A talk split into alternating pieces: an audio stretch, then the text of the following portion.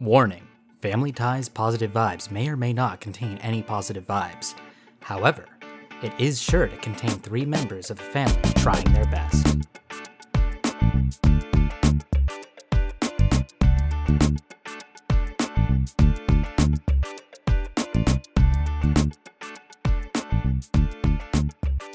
Welcome to Family Ties Positive Vibes, a podcast about our lives and the nonsense behind all of it. My name is Michael Summers. My name is John Summers. And my name is Lady Linnell Summers. Today is September 2nd on our end. We probably won't have this edited for a couple weeks, so And probably not released for a few more. so there. Now you know So it's how pro- you'll you'll know when it goes up. It, it'll have the date on there. it's probably Halloween by the time this is going up. Michael, what's your costume going to be? I, it shouldn't be that long, but uh, you know what? I had a costume in mind. I was looking stuff up already because you have to buy your costumes like a month in advance, otherwise they'll be all sold out. Yes. I was thinking I would just do the generic like skeleton morphs morph bodysuit thing, Mm-hmm. um, because that's easy. But also, I don't know. I might just get like another nice top hat and just pretend I'm a nice fancy man. You could be the uh, gentleman skeleton if you'd like. Maybe. Okay. I was thinking Audrey Hepburn. I really loved the look where she wears the big wide brimmed hat Mhm. uh, with the scarf wrapped around it and the sunglasses. I think I could pull that look off. I think you could too. It's a very iconic look, isn't it? It is, although if I'm going to wear it to a, a costume party at night, the sunglasses might be a little much. Well, let's just hope they have good lighting and uh, wherever you are. I think that I might go as uh, Uncle Ian from the Alvin and Chipmunks live action movie. Who's He's the antagonist. okay? He's the record label manager that the Chipmunks sign on to, who kind of separates them from their father figure, Dave Seville. I vaguely remember this uh, in the sense that I don't remember much about the Chipmunks, nor do I want to. All right.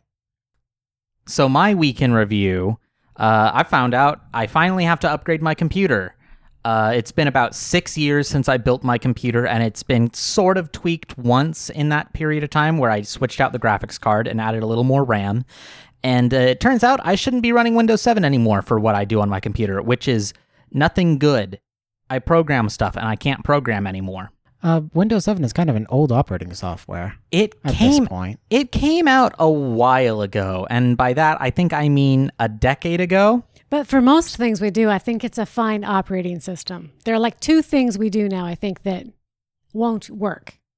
Yeah, and I'm I'm in a very niche case where I need if it wasn't for school, I Yeah. wouldn't be upgrading my computer. And school, you mean taking a computer science degree? Yes, uh, specifically programming and programming in environments that are more modern than my computer can handle. Have you considered running Linux? I have. I consider about um, twice a week, but then I realize that I'm I'd have to relearn everything I know about computers, and also, no, that's basically it. I'd have to relearn everything I know about computers, and then I'd be uh, working in a computer environment that no one else at any job I'm ever going to have, no one else is going to be using it, which could be a good thing for me. Who knows? But in the end, I already know Windows 11 is going to be coming out in December, and it'll be a free upgrade for anyone who already has Windows 10. But you probably should hold off on getting it until it's been tried and tested by our tech enthusiasts, who You. will then find all the stuff that's broken in it, and then it'll get fixed. And by March, maybe it'll be usable for everyone else. And this has been the Windows Tech Corner with Michael. Yeah, so we'll probably bring this back up around December when I have more stuff to talk about Windows 11 with. John, how's your week been? Oh, my week has been all right. Mostly been focusing on work and such. Uh, been spending more time with my girlfriend now that we have good excuses to see each other. As opposed to all the bad ones. Yes, of course. It's more along the lines of uh, she needs rides to and from classes, and I live on the side of town that's close to her, so I can go pick her up from the local college and bring her on back. Yeah, well, that works pretty well, it sounds like. Better than the get bus, at least. Saves a little bit of time and slightly better company. Yeah, and any reason to avoid the bus, at least here in this town, is pretty nice. Mom, how's your week been? My week has been pretty good. Actually, a little bit dull because I'm going to go with the work thing too. I, I've gotten sucked into a little work project, and it involves Oman, the country. um, and deep dive into you know pulling information together that I'm kind of making it up actually. um, I'm sure it's fine. It'll it'll be fine. Nobody really reads it anyway, but it, it just needs to support whatever else is going out there. I'm only in charge of the numbers. Other people are in charge of you know the real stuff. But it has involved a few really late nights and not quite tears, but maybe a few bad thoughts and Some frustrations, perhaps. Um, that's a good word for it. Yeah. Uh, but I think light at the end of the tunnel. I, th- I think I'm about done. Uh, my Oman contact did not get back to me today, and now he's on the weekend. So, I'll have to wait for Monday. well, no, it has to be done by Monday. So he won't get a weekend. So hope- hopefully he's okay with that. Oh no. Anyways, by next week when we record, or two weeks when we record the next podcast, I'll have a lot of great things going on. I promise. You'll have more time for anything else. But Yes, I will. I'm glad to hear it.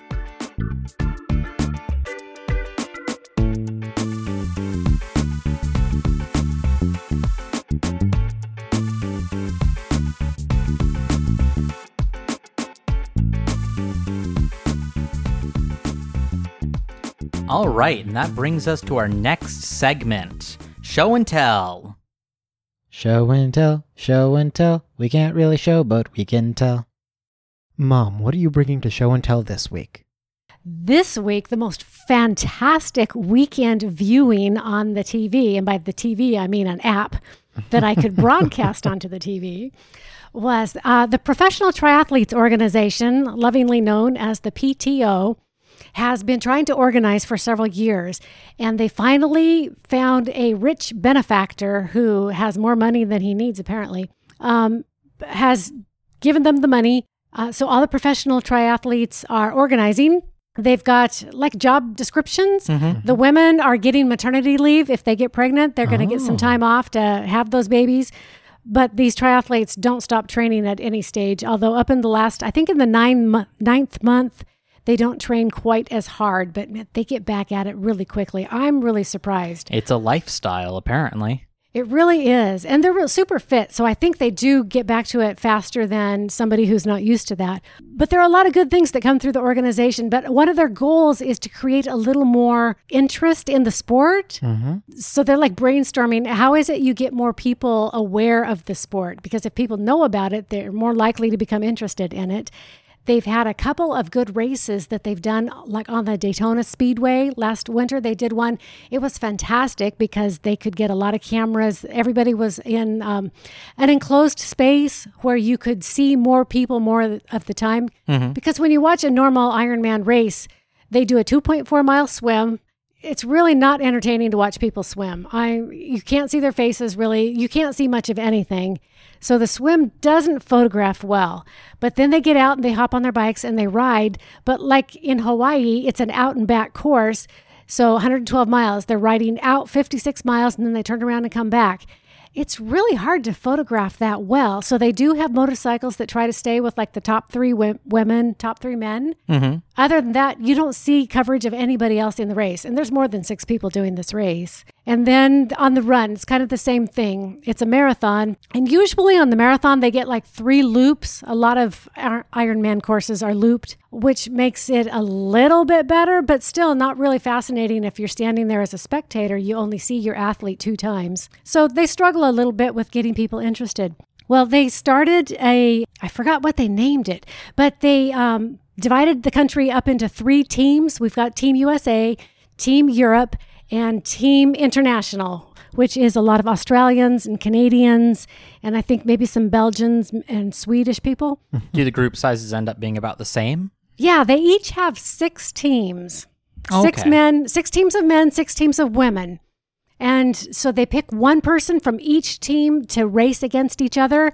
And so every 10 minutes they have a new race starting. And they did have a lot of media. So they're covering like every single person in every single race. So there's a, I don't know how many cameras and motorcycles that takes. You couldn't really see uh, from the app, but My guess is it's still a big production. It's gotta be And you got to have extras as well. Right. Yeah. Other cameras for like the transition areas. They did have some really cool cameras um, where people were exiting the water and running into the bike transition. They got some nice slow mo footage there of people running through. It was really cool. Um, but anyways, you know, so you could watch from start to finish. It was like a half iron distance, so they swam about a mile, and then they hopped on their bikes and ran about fifty something miles, and then they ran. I think they said 18k. So it was fascinating because you had like 12 races going on that you could watch. It took seven hours, and it was captivating. Yeah, I mean, that sounds pretty incredible, honestly. I think it was. I had a great Saturday watching the whole thing. So, from my perspective, success. Excellent. John, what do you have for show and tell this week? For show and tell this week, I'm going to be bringing uh, Star Trek Deep Space Nine to the table. Oh, that's a little out of your normal uh, watch list. It was a show that was uh, introduced to me by my girlfriend and her family. I tend to avoid classic sci fi because while they were progressive for their time normally, they haven't aged super well. But uh, Deep Space Nine, I found, hasn't had so many of the same problems. You can see that there is an underlying racist tones, perhaps, but they're doing their best to avoid it. It's just kind of what they know for what they were writing at the time. And uh, honestly, all the characters are very interesting. All the situations they get to are fascinating. It takes place at a space station uh, set up just outside of a stable wormhole that has just appeared in deep space. So they're getting a lot of new traffic from alien races from the opposite side of the galaxy, effectively. So they are dealing with their own new experiences and experiencing other cultures for the first time, making first contact with a lot of different species, and trying to solve everyone's problems, I suppose, as they come aboard this space station, which is supposed to have a place for everyone. Mm-hmm. I'll admit, I mostly am only. I have passing knowledge on Star Trek. I watched some of the original series because Dad loved to bring it up every Yes, once in a while, and I've watched the the remake movies, Yes, as have I. which are still fun, but apparently very different from the tone of the uh, original Star Trek series. Is Yes, the original Star Trek series was more so about exploration and uh, helping people solving problems. It did its best to be progressive for the time. Now it's taken more of an action stance. It's more interested in like entertaining the layman, I suppose, mm-hmm. rather than trying to bring new ideas to the table. so you prefer these older kind of the older Star Trek? It was hard for me to get into the original series and the next generation just because of whatever reasons that I can't remember right now, but They're dated. They are dated, but it was hard for me to get into the original series and the next generation for some reason or another. But for some, for somehow, uh, Deep Space Nine has just captivated me. Well, excellent. So, Michael, what are you bringing to the table? I recently rewatched this movie with Ashley because she's never seen it before. Ah, the Lorax. No, and I'm I still haven't watched the Lorax, and I'm never going to, uh, because Tumblr has ruined it for me. Anyways, so I just recently rewatched uh, Ferris Bueller's Day Off, oh, which is an interesting movie, um, and I do really enjoy it. It's and I'm I'm sure we're all familiar with it, and probably anyone who's listening to the podcast is familiar with it. It's just interesting to me because it's a coming of age story, Yeah. but compared to a lot of other coming of age stories at the time in the 80s, which largely focused, if it was a male gaze, it was probably focused on getting laid, Yes. making out with a girl, et cetera, et cetera. Um, this movie kind of doesn't have any of that. They're a bunch of goofy kids having what a lot of actual high schoolers would imagine as the perfect day skipping school. We go to a fancy restaurant, we go to a parade, we go to a baseball game. You know, it's Right. it's a very natural way of looking at what these high schoolers would want to do, taking a skip day from school. It's kind of similar to uh, Breakfast Club in that regard, Yeah. where it seems realistic to me, and I do really appreciate that aspect. certainly more palatable than Animal House. Yeah, absolutely. I'm not really a big fan of National Lampoon in general, but Animal House is probably my least favorite. Right.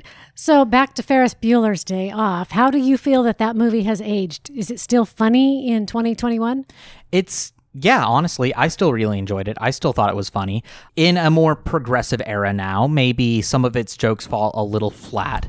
Ferris, uh, because he's a high schooler still, he doesn't see himself as being wrong or infallible, which leads to him having some rude situations, especially early on in the movie.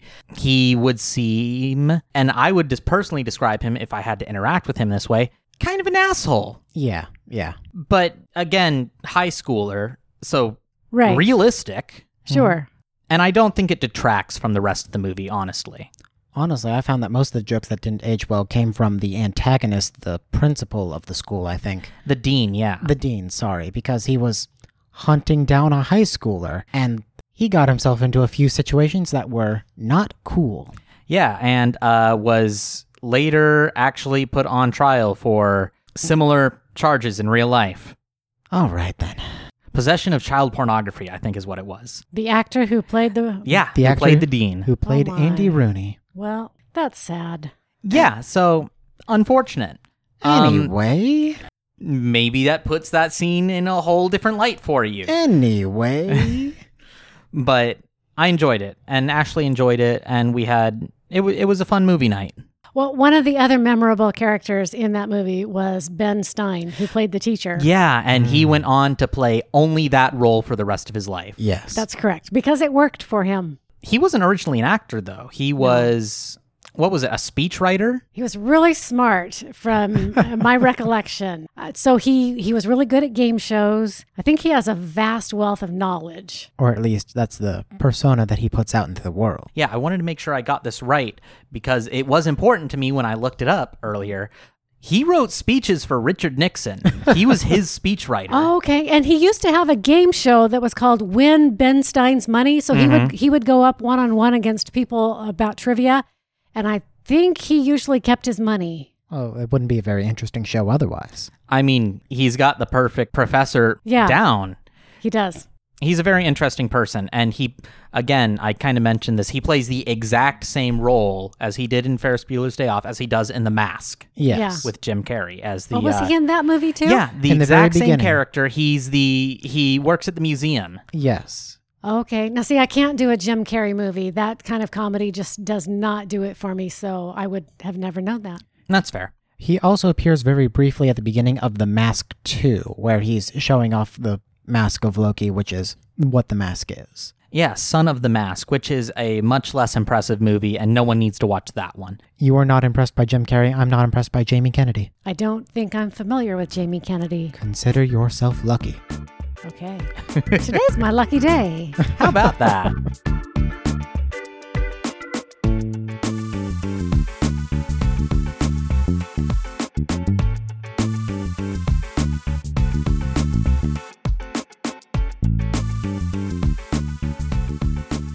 And now it's time for our next topic of the evening Artist of the Week. Listen with me, who's it gonna be? It's the artist of the Artist of the week.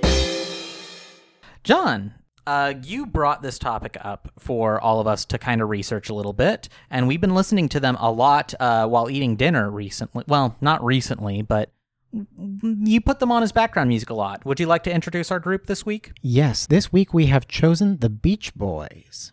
Now, I will not say that I'm a Beach Boys expert. Um, in fact, they only recently re entered my life because of uh, it was summer vacation. I was looking for music to put on a, a road trip playlist, and I just happened to find a Wouldn't It Be Nice and Kokomo and a few others, and you know what? They worked for me, and I've just been keeping them in the background ever since.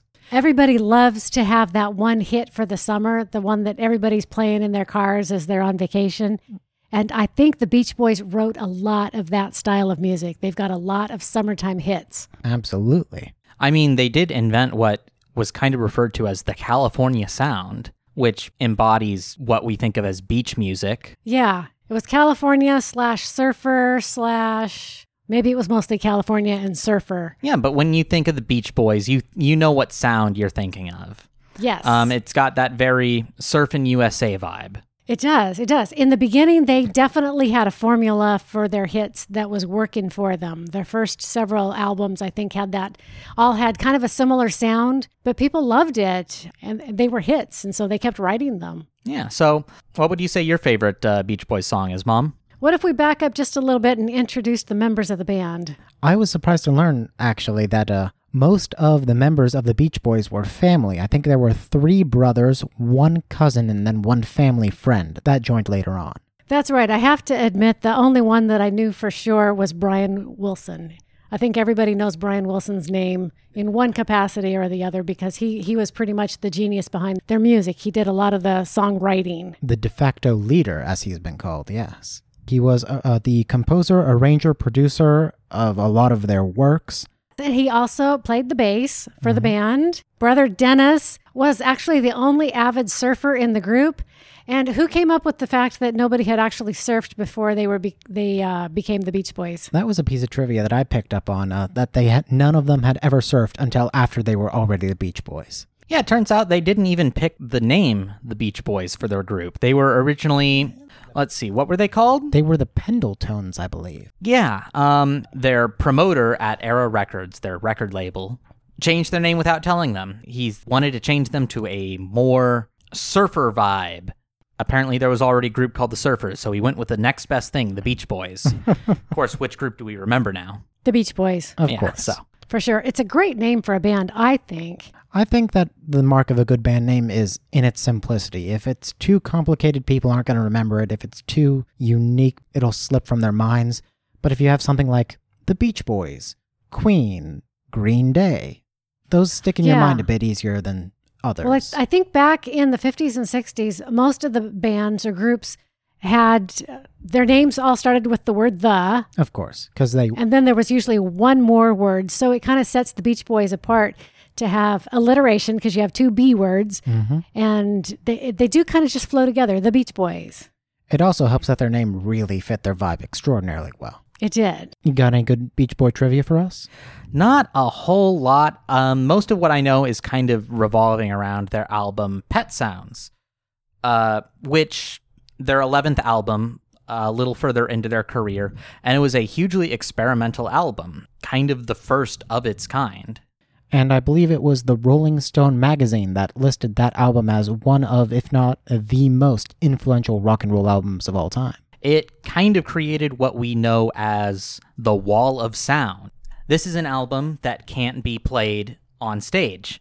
It can't be played live because of all the different sounds it has. Um, it wasn't just instruments, uh, it was all kinds of noises that they just found and put in the studio.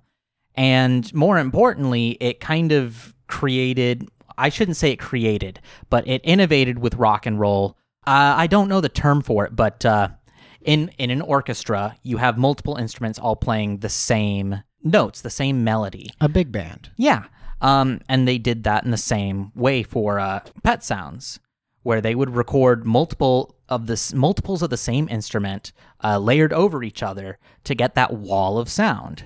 It innovated a lot of techniques that are used in music studios today for recording. One of the songs that came off of that album is the song God Only Knows. God only knows what I'd be without you.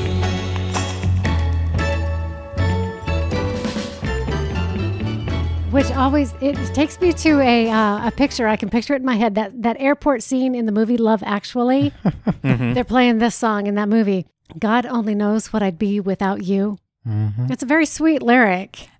An absolutely beautiful uh, vocal performance on it. Would you say that that's your favorite Beach Boys song, Mom? I don't know if I have a favorite Beach Boys song, but this is one that is definitely up there. It probably rivals, you know, maybe the top five. I see. All right. I just think it's interesting how this uh, album initially flopped because it was the first one where they varied away from their cookie cutter style of, of singing. So th- they had their hits, they had a formula, and it was working for them. And then when they changed it up, the album flopped. Then over time, Within a year, which I think really is no time at all, one year. But I think if we back it up, these guys were in high school. They were teenagers when they started this in 1961. And this band, the first one where they deviated from their formula, was only 1966. So they were only five years into being a band when they did this. But then again, they are fairly young at that point, so it probably feels like a whole lot of time for them, especially if they're depending on the paychecks from the music label. Oh, absolutely. Yeah. Yeah.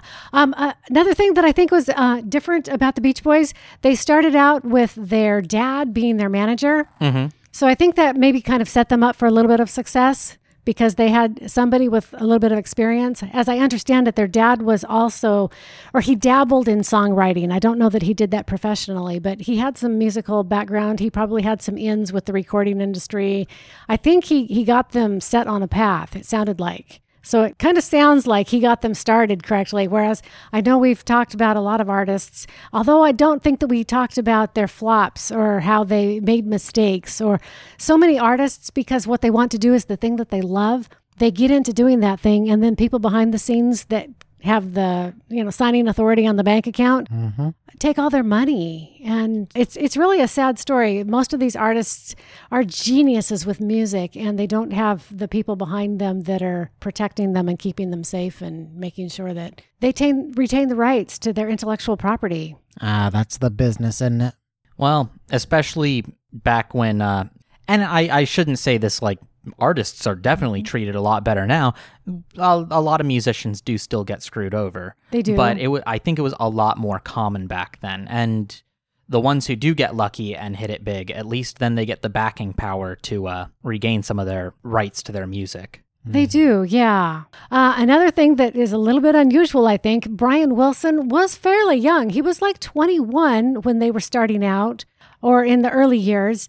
Um, and they realized that they were getting a little bit. Well, they, they did, weren't getting the fair deal that they thought they should be getting with these record contracts because the record labels really hold all the power Yeah. so Brian could call the shots on in some of the situations, and then they decided to create their own record label, which I think is a lot of. Um, That takes a lot of effort. it does a little forethought, you know, knowing why don't we keep this little piece of the pie because we can manage and operate this. Uh, we don't have to pay somebody else. So um, I think they they had some. They started off well. I don't know that they maintained that over the course of their career, but at least they had a good foundation. Very interesting. Uh, Michael, do you happen to have a favorite Beach Boys song? Most of the time when I think of Beach Boys, I think the first song I usually think of is Good Vibrations. I'm picking up good vibrations.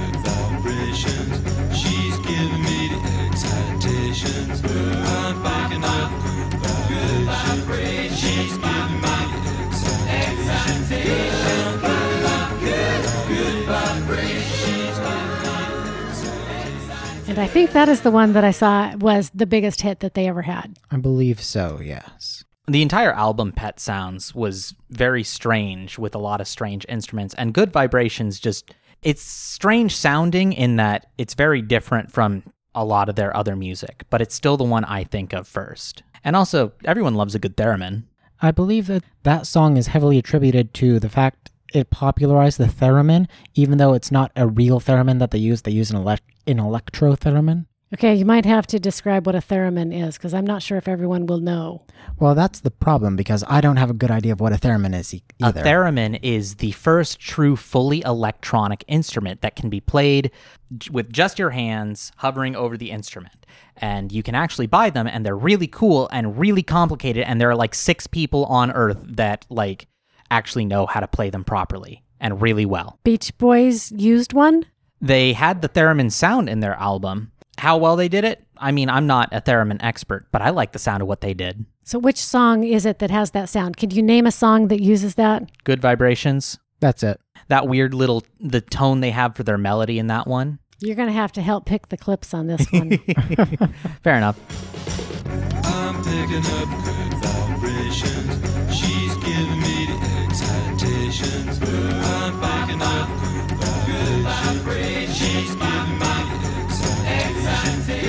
okay, so Brian wanted to follow the monumental hit Good Vibrations with an even more ambitious Teenage Symphony to God. Do either of you know about his Teenage Symphony to God? I am not at all familiar. I'm certainly not. No. Because this sounds very interesting to me. I'd like to know more about this. Is this something I should look up right now? Yeah, I think you should.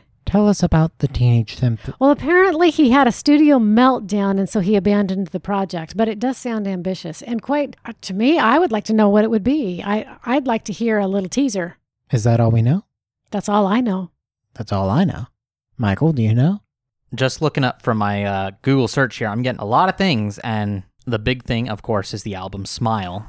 Right. I think uh, the symphony part, at least, kind of still attributes to that wall of sound I was talking about earlier, where this is their. I don't know if uh, I would use the term adolescent or Juvenile. juvenile. I think might be a good uh, work for this uh, because this was going to be, in their eyes, their magnum opus. It's a good album. It just flopped.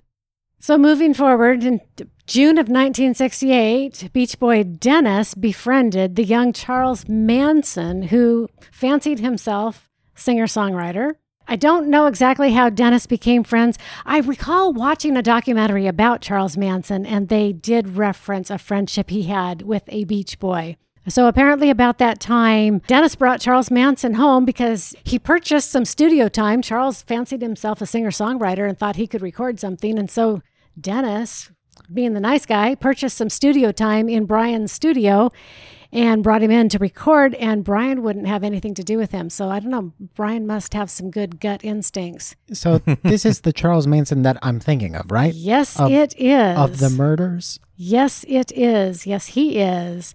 So the Beach Boys recorded one song by Charles Manson without his involvement. It was called Cease to Exist and rewritten as Never Learn Not to Love. Never had a lesson I have learned. And I know I never learned not to love you. Never, don't ever stop not believing. Okay. Could you imagine the world we would live in if Charles Manson got his big music career off the ground? Well, maybe if he'd gone into music, he wouldn't have to do the other. I think the number of murders in the world would have been different. I don't know about higher or lower, but it definitely would have been different. Okay, well, actually, I don't know if it would have he would have been different because uh, apparently Dennis and the whole Wilson family uh, reportedly lived in fear for their lives. Okay. So I guess they, they must have had some gut instinct that something was going on there. You don't really live in fear for your lives if everything's fine, if he's giving off good vibes. Right, right. So something wasn't quite right there. So, anyways, the Beach Boys now. There's only one of them that actually tours, or do none of them tours? The Beach Boys that tour, are they a totally different group? They had a few members that have been replaced, I believe, but uh, I'm I'm not familiar with their current lineup. I could probably look it up real quick. I believe Mike Love now owns the rights to the Beach Boys name. The current members of the Beach Boys are Brian Wilson, Mike Love, Al Jardine, and Bruce Johnston. because those are the ones who are still alive. Yes. So to wrap up this segment, John, what's your favorite Beach Boy song? I think I'll have to go with Kokomo. Why don't we go down to Kokomo?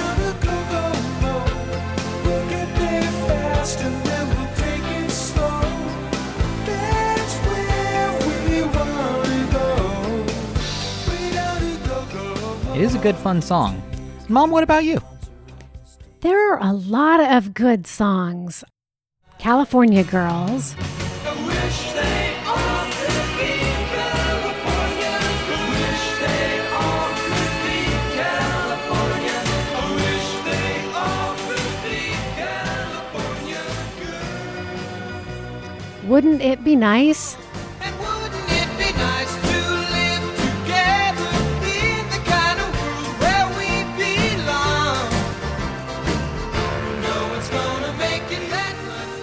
think another one of my favorites is the uh, I Get Around. That is a classic. Yes. I get around, round, round, round,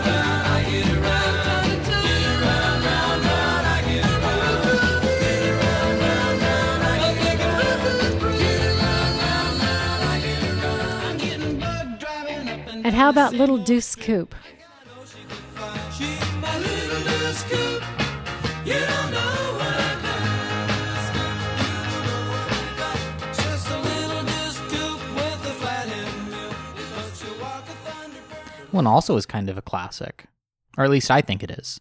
Yeah. So thank you, Beach Boys, for giving us a lot of good music.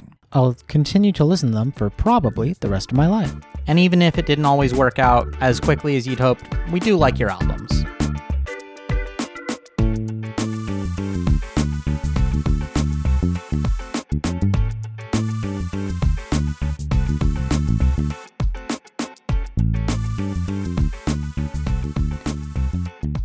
On to our next topic. And now for our main topic of this I mean, I was going to say night, but you know, it might not necessarily be night when people are listening. Morning, afternoon, evening, or night.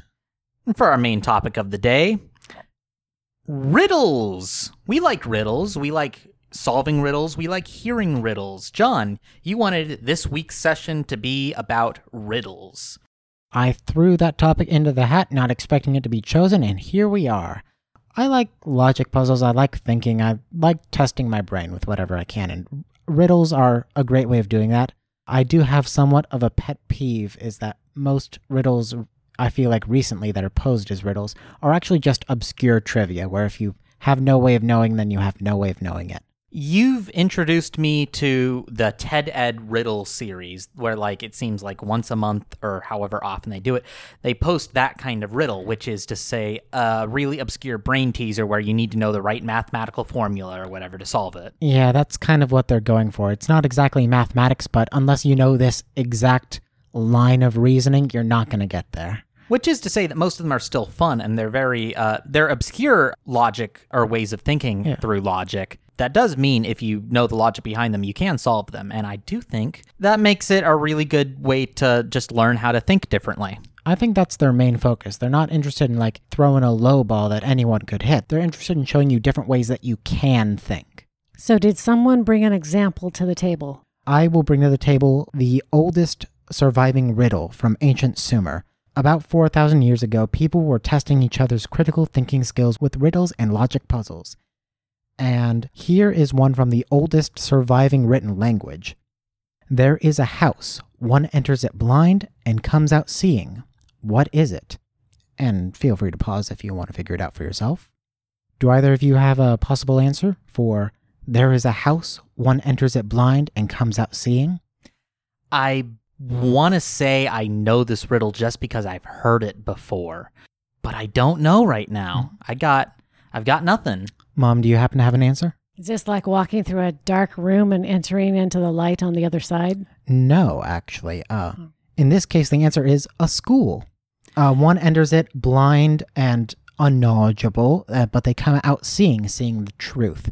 Uh, the ancient Sumerians were actually very focused on education, Okay, so this would be a different definition of blind other than I can't see. and that's exactly what that's exactly what riddles are about. Yes, lateral thinking. Kind of yeah, honestly, it's a good example of a riddle I think where you have to think in a completely different way, but I got to agree with the answer in the end. I think that. Sh- Well, I don't. well, we have a few other ones that you might get as well. Give us another one. Uh, this one actually comes from the Bible, Samson's riddle.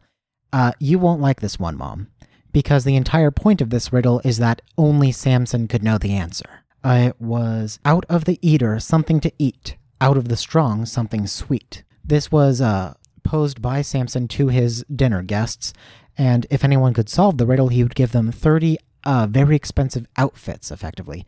But if they guessed wrong, then he would get their outfits. I remember hearing this in a Bible story when I was a child. Does it have something to do with honey? It does actually. Michael, do you happen to? You got nothing. I'm I got nothing. I've heard the riddle before, but no, these are all a little beyond me. Samson posed this riddle, and it was something only he could know because earlier that day he had killed a bear, a predator, and left it for a while, and came back to finding uh, bees building a honeycomb inside the carcass. So, uh, out of the eater, which is the bear, and out of the strong again, the bear, something to eat and something sweet, which was the honeycomb. And his dinner guests did not love that. And nobody got it. No, because it was the reason he posed it was because only he could know the answer. And luckily, because it's Samson, no one could beat him in a fight at that time. So, so it worked out in his favor. I don't remember the rest of the story. Did they all have to give up their clothes? Oh, I don't know the rest of the story either. Oh. I just happen to have the riddle and a little bit of trivia around it. Okay. I'm sure one of our listeners could email us and give us something to read, and we can bring it to our next. Of- Yeah. Record a voice memo and email it to us. That's what I wanted to say, and we might just feature it on our next podcast. Honestly, yeah, anyone who sends in anything for us to play on the podcast, I'll put it in. I would love to do that. We really want some uh, audience interaction. So, Mom, when you think of riddles, you probably think of some simpler ones. Why would you say that? Well, just because that's what I think of when I think of riddles. I play Dungeons and Dragons, whatever you may think of that game. And I run sessions for my players who they play characters and whatever. And every once in a while I throw in some riddles as puzzles for them to solve so they can continue on with the game and get further in whatever dungeon they're exploring. And I always have to pick the simplest riddles as I can. They have to be for toddlers because otherwise they won't be solved. Michael, are you, are you insulting your friends there? You know what? I just realized I'm going to get in a lot of trouble when this podcast airs because my girlfriend is one of my players for Dungeons and Dragons, and she was the one who couldn't solve these riddles at the time because she was stressed out. It's fine. Yeah, I'm not mm-hmm. blaming anyone. In fact, I'm blaming myself for giving the riddles poorly, anyways. So, riddles along the lines of what has to be broken before you can use it. Silence? Or are you talking about like in an emergency break this glass fire extinguisher sort of thing? I mean, technically, there's that as well. No, the answer in this case is an egg. Okay, yeah. Because Well, are you using it or eating it? no, that that works. N- Well, it's- yeah. So, you know, stuff where, I like the fire extinguisher glass. yeah, and I do too. I technically like that a lot more than the egg because, I mean, an egg could be hard boiled. I feel like it kind of defeats the purpose of the riddle, though, because the point of riddle is not that there's a straightforward answer, but that you have to think about what other meanings, what other meanings it could have. well, you have to break your fast every morning when you eat. Yes, that's kind of why I went with silence, because for it to be useful, you have to break it Yeah. in some scenarios. Unless you are uh, putting all your signs on signboards and just, you know, letting people read them before you drop them on the ground. I think we're getting a bit semantic. Okay. So, how about this one? I think is actually solvable and mostly I'd agree with the correct answer being the correct answer. What has a head and a tail but no body? and you said that would be the correct answer? There is a correct answer. What has a head and a tail but no body? Let's see, I'm afraid I'm stumped. I- Um, oh, oh. No, I was going to say the car because it has a headlight and a tail light, Oh, but it does have a body. and yeah. What has a head and a tail, but no body? Michael, would you please tell us the answer? The answer in this case is a coin. Oh, I hadn't. yeah, okay. Oh, that's a good one. I think everyone can agree a riddle's good when you're like, oh, of course. I just ha- Meanwhile, that egg one, that one sucked. I I wouldn't say that. But what it- month of the year has 28 days? February. Yes, all of them. Yes. Oh, that's right. Yes, I've heard that before. That's the riddle that would get me punched in the face. You see? Let's see, Mom, Yeah. did you happen to bring any to the table? I did. I have one. I never was, but always will be. No one ever saw me, but everyone knows I exist. I give people motivation to better themselves every day. What am I? Is it God? No. Okay, I I'm gonna be honest. I started paying attention halfway through. I'm very sorry. hmm. I don't know. Is it something like the future? Sort of. Could you please repeat the riddle for us? I never was, but always will be. No one ever saw me, but everyone knows I exist. I give people motivation to better themselves every day. What am I? I want to go with memories. The opposite. Opposite is it's still okay. Oh, prediction? I have no idea. Tomorrow. Tomorrow. Okay. Because yeah, the future. The future you, you works, said yeah. the future. Yeah, okay. So Okay, that's that's neat. Yeah. Okay. I think I I have a few more. Uh, I would be remiss to not bring up the riddle of the Sphinx, okay. Ah. which I'm sure we all know. But uh, from Sophocles, the Sphinx's riddle: What goes on four legs in the morning, two at noon, and three in the evening? And the answer is man. We start by crawling around on all fours. Uh, in our adult life, we walk on two legs, and then in old age, we walk with a cane. Oh, okay. The morning of our life, the midday of our life, and then Yeah. the twilight of our life. Exactly. Okay. I think if we have to bring up riddles, and this is one that I've tried to solve before and I cannot, but it's Oh. important to me because this is on the University of Delaware's uh, website, which is they have a whole page devoted to just this riddle Wow. Einstein's riddle. Okay. which is famous just because it's obtusely difficult to solve and mostly you need to make a chart to solve this. And I'm not expecting anyone at the table here to solve it today. I would also say that it's not formatted in a way that most people think of riddles like, I am this, but I am this. What am I? Instead, it's more like he gives 15 clues and uh, you see if you can find the right answer. It's a logic puzzle rather than a riddle. But Yes. everyone everyone that I've talked to that has brought it up has called it Einstein's riddle. So I feel it's important to note. Um, the situation there are five houses in five different colors. In each house lives a person with a different nationality. These five owners drink a different type of beverage, smoke a different kind of cigar, and keep a different pet. No owners have the same pet, smoke the same brand of cigar, or drink the same beverage. So, who owns the fish? And then there are like 15 hints beyond that uh, that help you logically deduce who owns the fish. the red house is not on the far end. Uh, Yeah, the Brit lives in the red house. The Swede keeps dogs as pets. The Dane drinks tea. And it's obnoxious. And I've tried to solve it because, interestingly enough, this style of riddle was actually taught to me in elementary school. And because I was in the advanced program, this was the kind of stuff that I got to work on when everyone else was struggling to put two and three together. no, I understand. That was the exact same way. Yeah. Mostly because it was a logic puzzle where you had to make a chart to understand it, but I was always obtuse in the way that I wanted to solve it in my head, so I never could.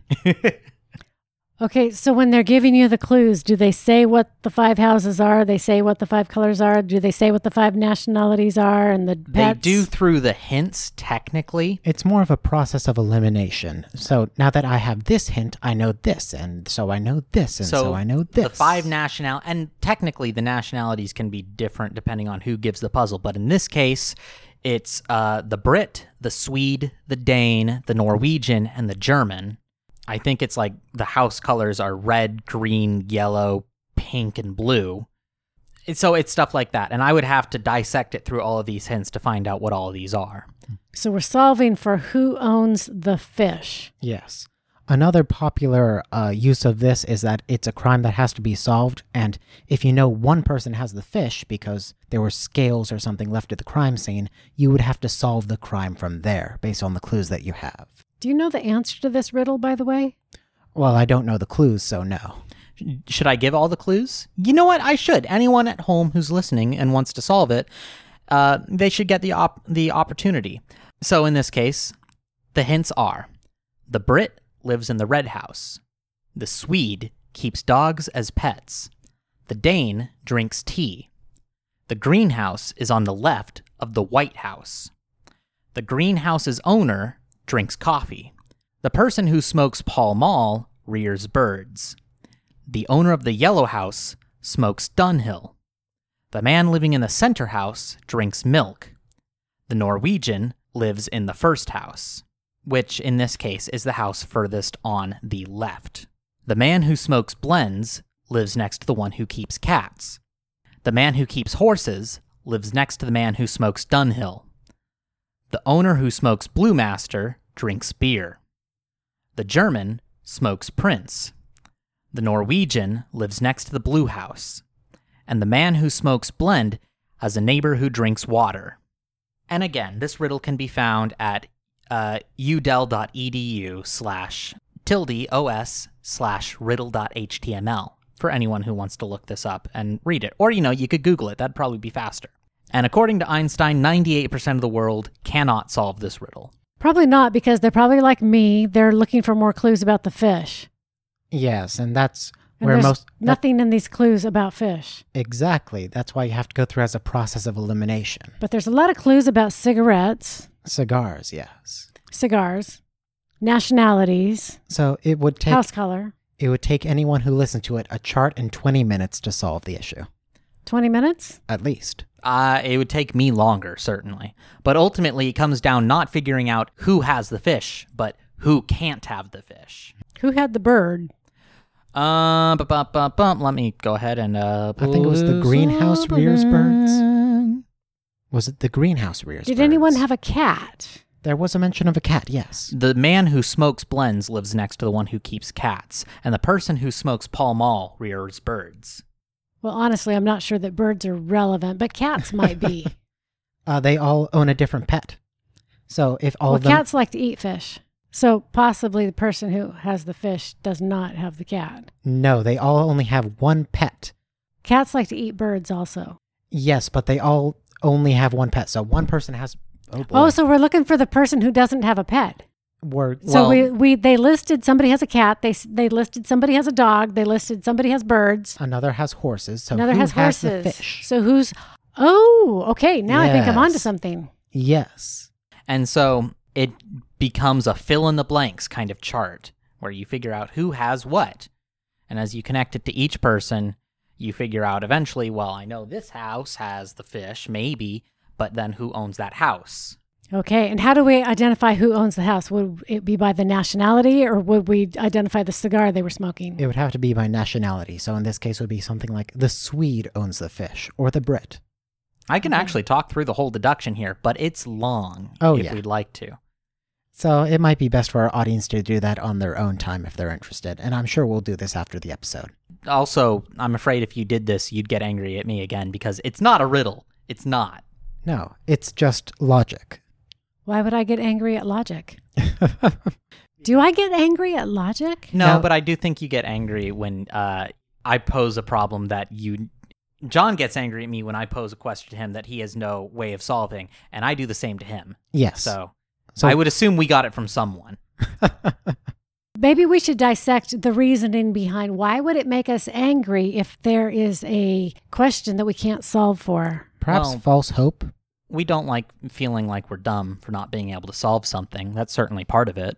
No, but I think it is good for each other to challenge. Yes. I believe that what Michael's talking about is the situation where I pose a question to him that he absolutely could never answer, but I'm treating it like as if he could. So then when I tell him the answer, it's like, well, I could have never gotten that. What, why do you ask me? And Well- again, I've certainly never solved this puzzle on my own. I can look up what the answer is, but figuring out how to get there would take me a few days. A few days or 20 minutes. I think now we've it got wouldn't all, be 20 minutes, not for me. we've got the bones to this. I think we could get it in 20 minutes. Okay, people, I'm, set I, your I feel like maybe we, uh, I would have to draw a chart again. I feel like uh, some competition is flaring up. I think we should do this off the off mic. Yeah, so next week, I'm not going to answer this here. I'm not going to answer this this week. We're going to bring up the answer next recording. Okay. Um, And and we'll- we're all going to show our charts to each other to see how far we got. We'll time ourselves individually to see how long it took for each of us to get it, all right? if we really want, we can do it together around the kitchen table.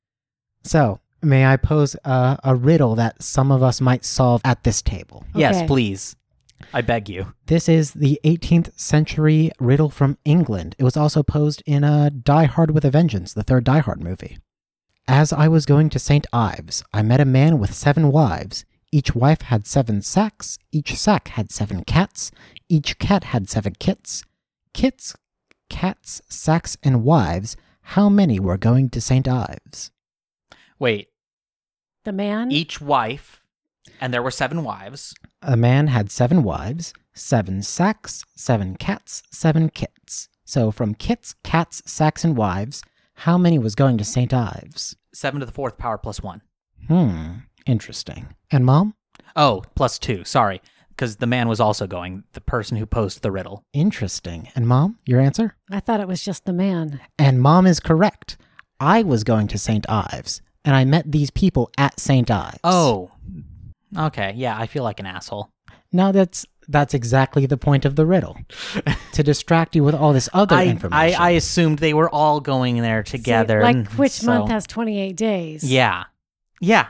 Silly, because we all know that all 12 months have 28 days. but we're focused on the one that feels distinct, even Right. though it's all of them. right. And of course, an, another famous riddle would be from The Hobbit, uh, Gollum, his riddle. This thing all things devours birds, beast, trees, and flowers. Gnaws iron, bites steel, grinds hard stones to meal. Slays king, ruins town, and beats mountains down. What am I? A hurricane? I believe the answer is time. Time is the Oh. correct answer in this case. Once upon a time, I read The Hobbit. Oh, So did I, and that was the point where I stopped. yeah. I think I watched one of the movies and it was long. Oh, yeah. Now, I could keep going on. I have a few from uh, our favorite Batman villain, the Riddler. I have some of his best, but Okay, give us one. okay. Uh, what has neither nails or bones but has four fingers and a thumb? A glove. You're right. Wow. Okay. So because that silence was probably all cut out, that was just a look of all three of us staring at each other, like wondering what the hell. Well, it takes a while for my brain to eliminate things that, It takes effort, Um, yeah. yeah. That's the point of the riddle. If it came easy, it wouldn't be a good riddle. so, anyways, this podcast. It's gone on a while for us. I don't know how long this is going to be in the edited form, but I think it needs to be trimmed down and we should be wrapping it up for the evening. So, Mom, do you have a, a, a question to pose for us? A quandary for us to solve? I do. Here is tonight's quandary. Should I send a letter to let people know they're not invited? Yes. Are you making enemies or burning bridges? Because if that's the goal, and Is this to I- a I wedding personally or a think that funeral? sounds- I think it sounds hilarious. If they're the kind of person who would show up and you don't want them to, but you don't want them to dislike you, you should either send them an invitation for the wrong time or the wrong address and then say, oops, my bad. That's a better idea. Um, because otherwise, if you're sending a don't show up, an anti RSVP, then you're you're just making enemies, which again sounds hilarious, and I do think you should do. So I would do this to my friends, where if I was getting married, I would say, This is the time, date, and place we're getting married. Please do not show up. Please do not bring a gift. And whatever you do, don't tell anyone that you know. And then because I'm only sending these to my friends, they'll ask me, perhaps privately, Hey, what the f? Or they'll decide to drop in anyway. I might put in I might put in small print at the very bottom. By the way, this is a joke, but everything else is true. Personally, I think uh, for our wedding, I'm not going to do that. I'm not going to say don't come. I'm going to do the opposite. I'm going to say absolutely do come. You get one plus one, and then you get a minus one. You can uninvite someone from the wedding. Ooh. I would uninvite the groom. Or perhaps the minister, the bishop. Power move. Okay, interesting solutions. Yeah. But yes, I feel like the un RSVP, the anti RSVP, I think that's a good tool. I think we should all utilize that. I think everyone should keep it in their back pocket, but depending on what your goal here is, maybe this isn't the situation where you should use it, unless it's a joke, in which case you should absolutely use it. yes. Of course, this is dependent on whether or not it's for a wedding or some other event. If it's for a funeral and I send a don't show up card, I feel like that'd be a good way to get people angry at me. well, according to this uh, advice here, that would be a terrible idea to Aw. send somebody a disinvitation. It, it is kind of Un- outside the bounds of normal. uh, Unless you're sending it to someone who doesn't want to show up. Well, but then it's kind it's still kind of a f- you. Excuse me. I know we already said that word tonight, but I didn't mean to say it again.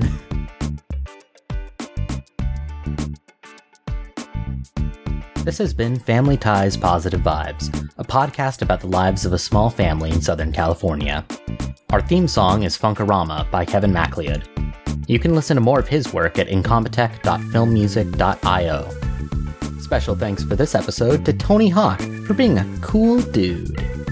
Thanks for listening. We'll be back after we finish rewatching Love Actually for the 47th time.